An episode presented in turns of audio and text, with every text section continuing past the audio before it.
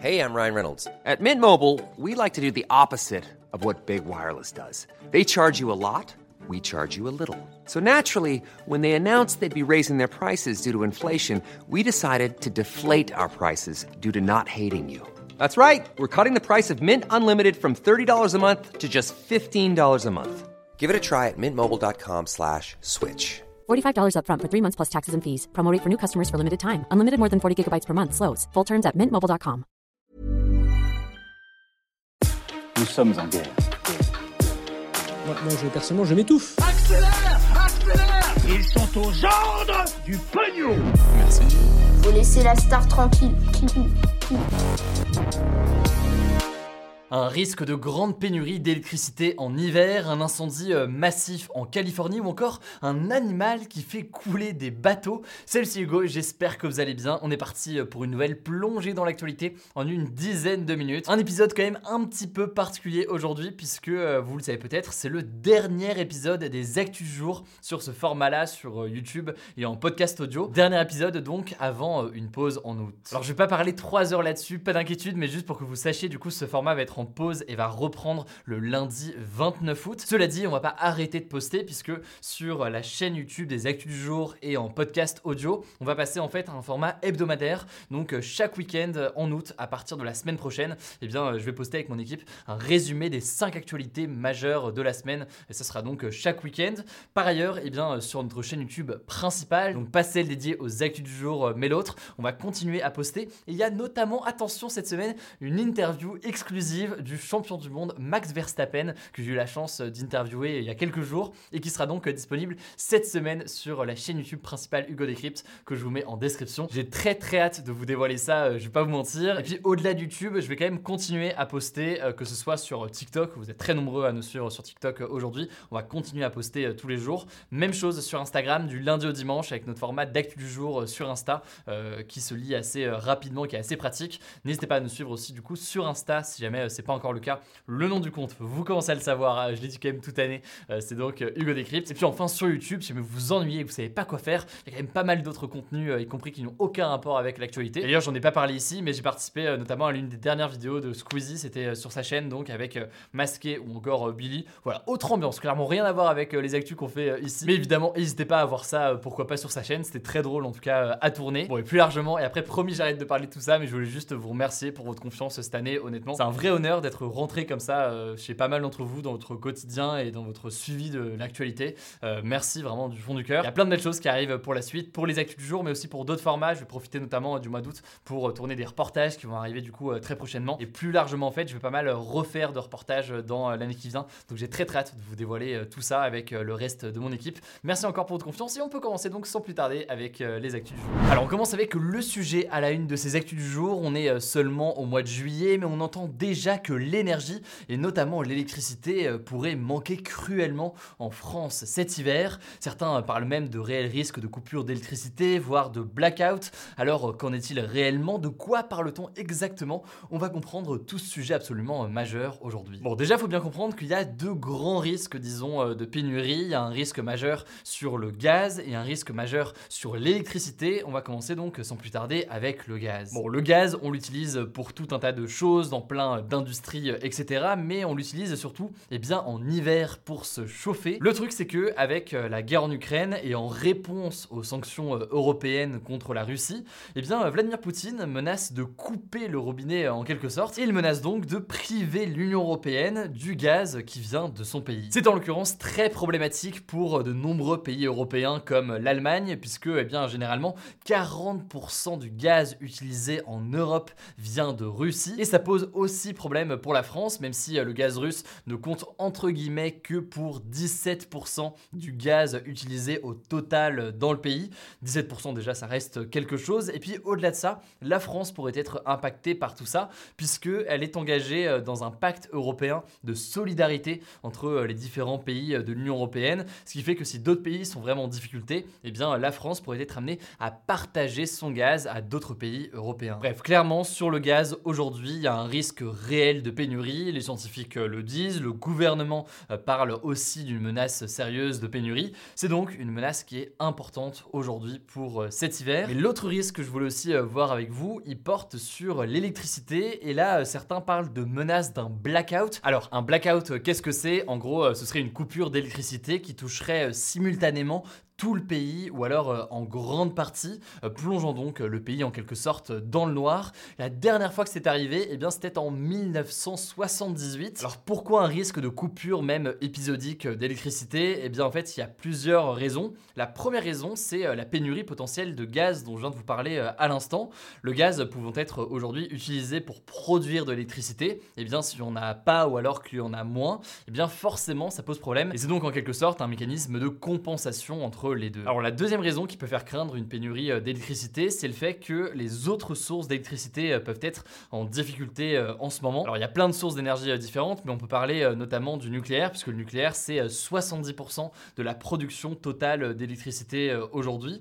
Or, eh bien, 27 des 56 réacteurs nucléaires français sont actuellement à l'arrêt, soit pour des problèmes techniques, soit pour de la maintenance. Et tout ça fait que forcément on n'est pas au maximum, disons, de nos capacités de production. Bon, et la troisième raison qui fait euh, craindre un risque de pénurie, bah, c'est une raison euh, davantage d'ordre climatique ou euh, de météo. En fait, c'est très simple. Si l'hiver est relativement doux et qu'il fait relativement chaud, en tout cas moins froid, et eh bien forcément ce sera plus simple et pour le gaz et pour l'électricité, puisque la demande risque d'être plus faible. Mais à l'inverse, eh bien si l'hiver est très très froid, en général, eh bien la consommation d'énergie va avoir tendance à augmenter et donc forcément tout ça va accentuer et mettre sous tension nos sources d'énergie. Alors après, vous l'imaginez, en cas de manque d'électricité euh, en France, c'est pas euh, directement un blackout pour euh, tout le pays. En l'occurrence, eh bien tout ça se ferait par étapes. Il y aurait en priorité, en cas de besoin, eh bien une coupure d'électricité chez certaines industries qui sont volontaires et qui seront donc indemnisées financièrement en échange eh bien, du fait d'accepter de couper l'électricité. Et en fait, c'est seulement en dernier recours que la population serait directement concernée par ces coupures d'électricité. Et ce serait pas d'ailleurs à l'échelle de toute une ville ou même de tout le pays directement. Ce serait seulement sur certaines zones et sur certaines périodes euh, dans une forme de relais entre euh, différents euh, territoires. Et dans tous les cas, eh bien, vous l'imaginez, ça ne concernerait pas des éléments essentiels comme, je sais pas, les hôpitaux, la police, etc. Bref, ce risque de coupure temporaire ou épisodique de l'électricité, il existe, même si certains estiment que le risque est quand même moins présent que pour le gaz aujourd'hui. Alors, une fois qu'on a dit tout ça, eh bien, quelles sont les solutions? Bon, la première solution très court terme, le gouvernement en parle beaucoup en ce moment, c'est la question de la sobriété énergétique de la France. En gros, donc, euh, bah, tout simplement consommer moins euh, d'énergie. Ça vaut pour les entreprises, ça vaut pour euh, la population aussi. Forcément, hein, si la demande est plus faible, eh bien, il y a plus de chances qu'on s'en sorte sans pénurie. L'autre solution possible qui est portée aujourd'hui par le gouvernement, c'est la réouverture de certains lieux qui permettent de produire de l'énergie. Premier lieu, eh bien, c'est une centrale à charbon, la centrale à charbon de Saint-Avold en Moselle. Forcément, c'est une centrale très polluante qui était à l'arrêt depuis mars, mais c'est une centrale que le gouvernement pense rouvrir pour pouvoir eh bien, euh, produire de l'électricité malgré donc euh, son impact très très négatif pour euh, l'environnement. L'autre plan, eh c'est l'ouverture de ce que l'on appelle un terminal méthanier aux abords du Havre avec un objectif très clair, importer du gaz naturel liquéfié. là aussi, c'est un projet qui est critiqué pour son impact potentiel sur l'environnement. Si vous voulez plus d'informations là-dessus et sur ce risque de bombe climatique selon certaines ONG, eh bien, je vous renvoie aux actus du jour qu'on a posté lundi. Enfin, pour terminer, la troisième solution possible et qui est envisagée, bah, c'est en fait la rénovation euh, des bâtiments, c'est-à-dire améliorer donc euh, notamment leur isolation et ainsi donc mieux garder soit la chaleur, soit euh, la fraîcheur à l'intérieur des bâtiments et notamment des logements. Alors d'après les spécialistes, on peut diviser jusqu'à 10 fois la consommation d'énergie dans un bâtiment si elle est bien isolé. On estime par ailleurs qu'il y a toujours près de 5 millions de logements qui sont mal isolés en France. On parle de passoires thermiques qui sont présentes dans le pays. Le truc forcément, c'est que bah, ça, ça va pas se faire du jour au lendemain. Évidemment, tout ça ne sera pas prêt du tout, du tout, du tout euh, d'ici à la fin de l'année. C'est des choses qui prennent du temps, mais qui doivent être donc euh, engagées ou en tout cas accélérées euh, dès maintenant. Bref, voilà donc pour ce sujet forcément très très complexe. J'ai essayé de vous dresser un portrait des éléments les plus importants. Vous l'aurez compris, c'est un sujet qui recouvre différentes facettes. Une question forcément énergétique, une question environnementale évidemment parce que c'est complètement lié bien le sujet environnemental et le sujet de l'énergie. Une question aussi évidemment diplomatique ou géopolitique avec la guerre en Ukraine et les tensions plus larges dans la région. Bref, beaucoup de de choses. Si vous voulez plus d'informations, je vous mets des liens directement en description. Et évidemment, je vous tiendrai au courant euh, là-dessus dès la semaine prochaine, peut-être du coup euh, dans les actus de la semaine. Allez, on continue avec euh, les actualités en bref. Et d'abord, cette première actualité, ça se passe aux États-Unis. Un gigantesque incendie baptisé Oak Fire dévaste actuellement la Californie, plus précisément. donc, on est à l'ouest des États-Unis, près du célèbre parc de Yosemite. Il a déjà ravagé près de 7000 hectares de forêt. C'est environ, pour vous donner un ordre de grandeur, la superficie d'une ville comme Nantes. Et ce donc malgré l'intervention en ce moment de milliers de pompiers.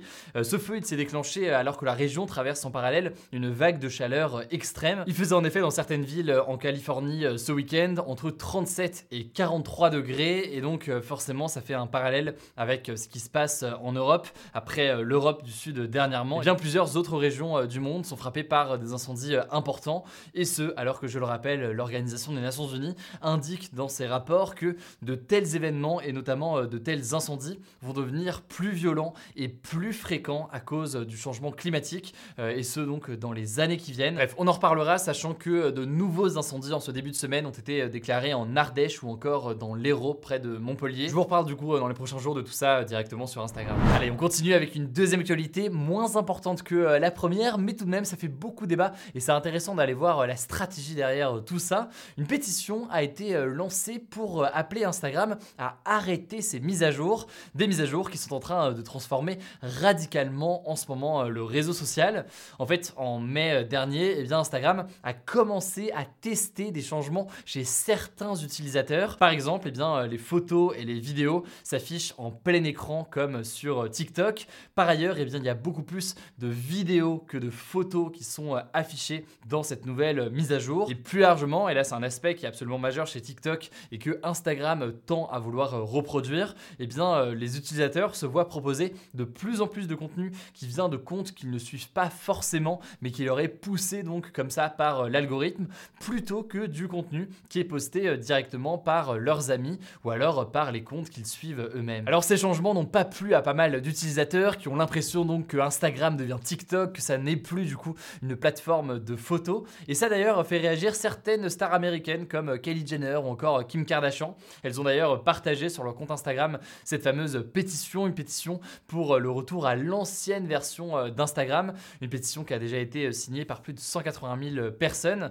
Alors de son côté, euh, les dirigeants d'Instagram et notamment Mark Zuckerberg ont affirmé que tout ça, eh bien c'était des tests. Déjà d'ailleurs, tout le monde n'a pas aujourd'hui ces mises à jour. C'est uniquement des tests donc en ce moment chez une partie seulement des utilisateurs d'Instagram et il n'y a absolument rien de définitif. Mais cela dit, eh bien les dirigeants d'Instagram ont aussi effectivement confirmé qu'ils voulaient tendre vers davantage de vidéos plutôt que de photos et qu'ils voulaient tendre aussi euh, potentiellement vers davantage de contenu eh bien poussé par euh, l'algorithme plutôt que uniquement les contenus euh, que vous suivez. Voilà donc pour ce qu'on sait pour l'instant là-dessus. Évidemment, je vous tiens au courant. Une dernière actualité un petit peu particulière, disons, pour terminer. On va parler d'une femelle morse qui fait couler des bateaux dans plusieurs ports d'Europe. Ça s'est passé dernièrement en Allemagne, aux Pays-Bas ou encore en Norvège.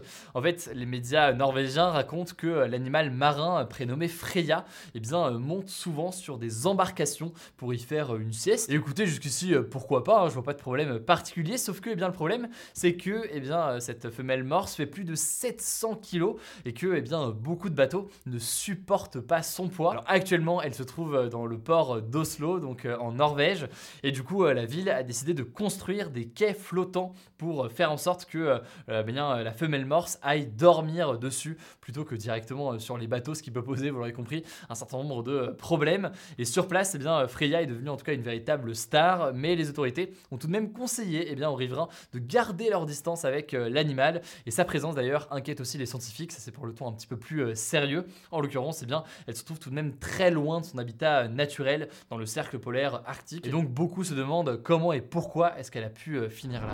Voilà, c'est la fin de ce résumé de l'actualité du jour. Évidemment, pensez à vous abonner pour ne pas rater le suivant, quelle que soit d'ailleurs l'application que vous utilisez pour m'écouter. Rendez-vous aussi sur YouTube et sur Instagram pour d'autres contenus d'actualité exclusifs. Écoutez, je crois que j'ai tout dit, prenez soin de vous et on se dit à très vite. ACAST powers the world's best podcasts. Here's a show that we recommend.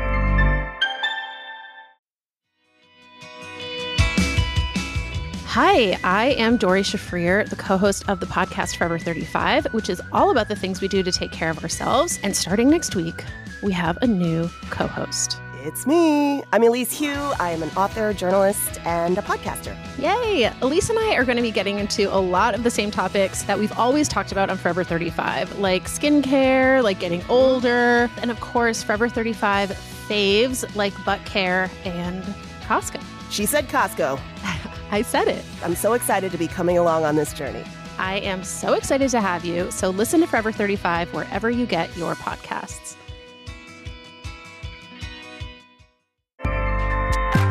ACAST helps creators launch, grow, and monetize their podcasts everywhere.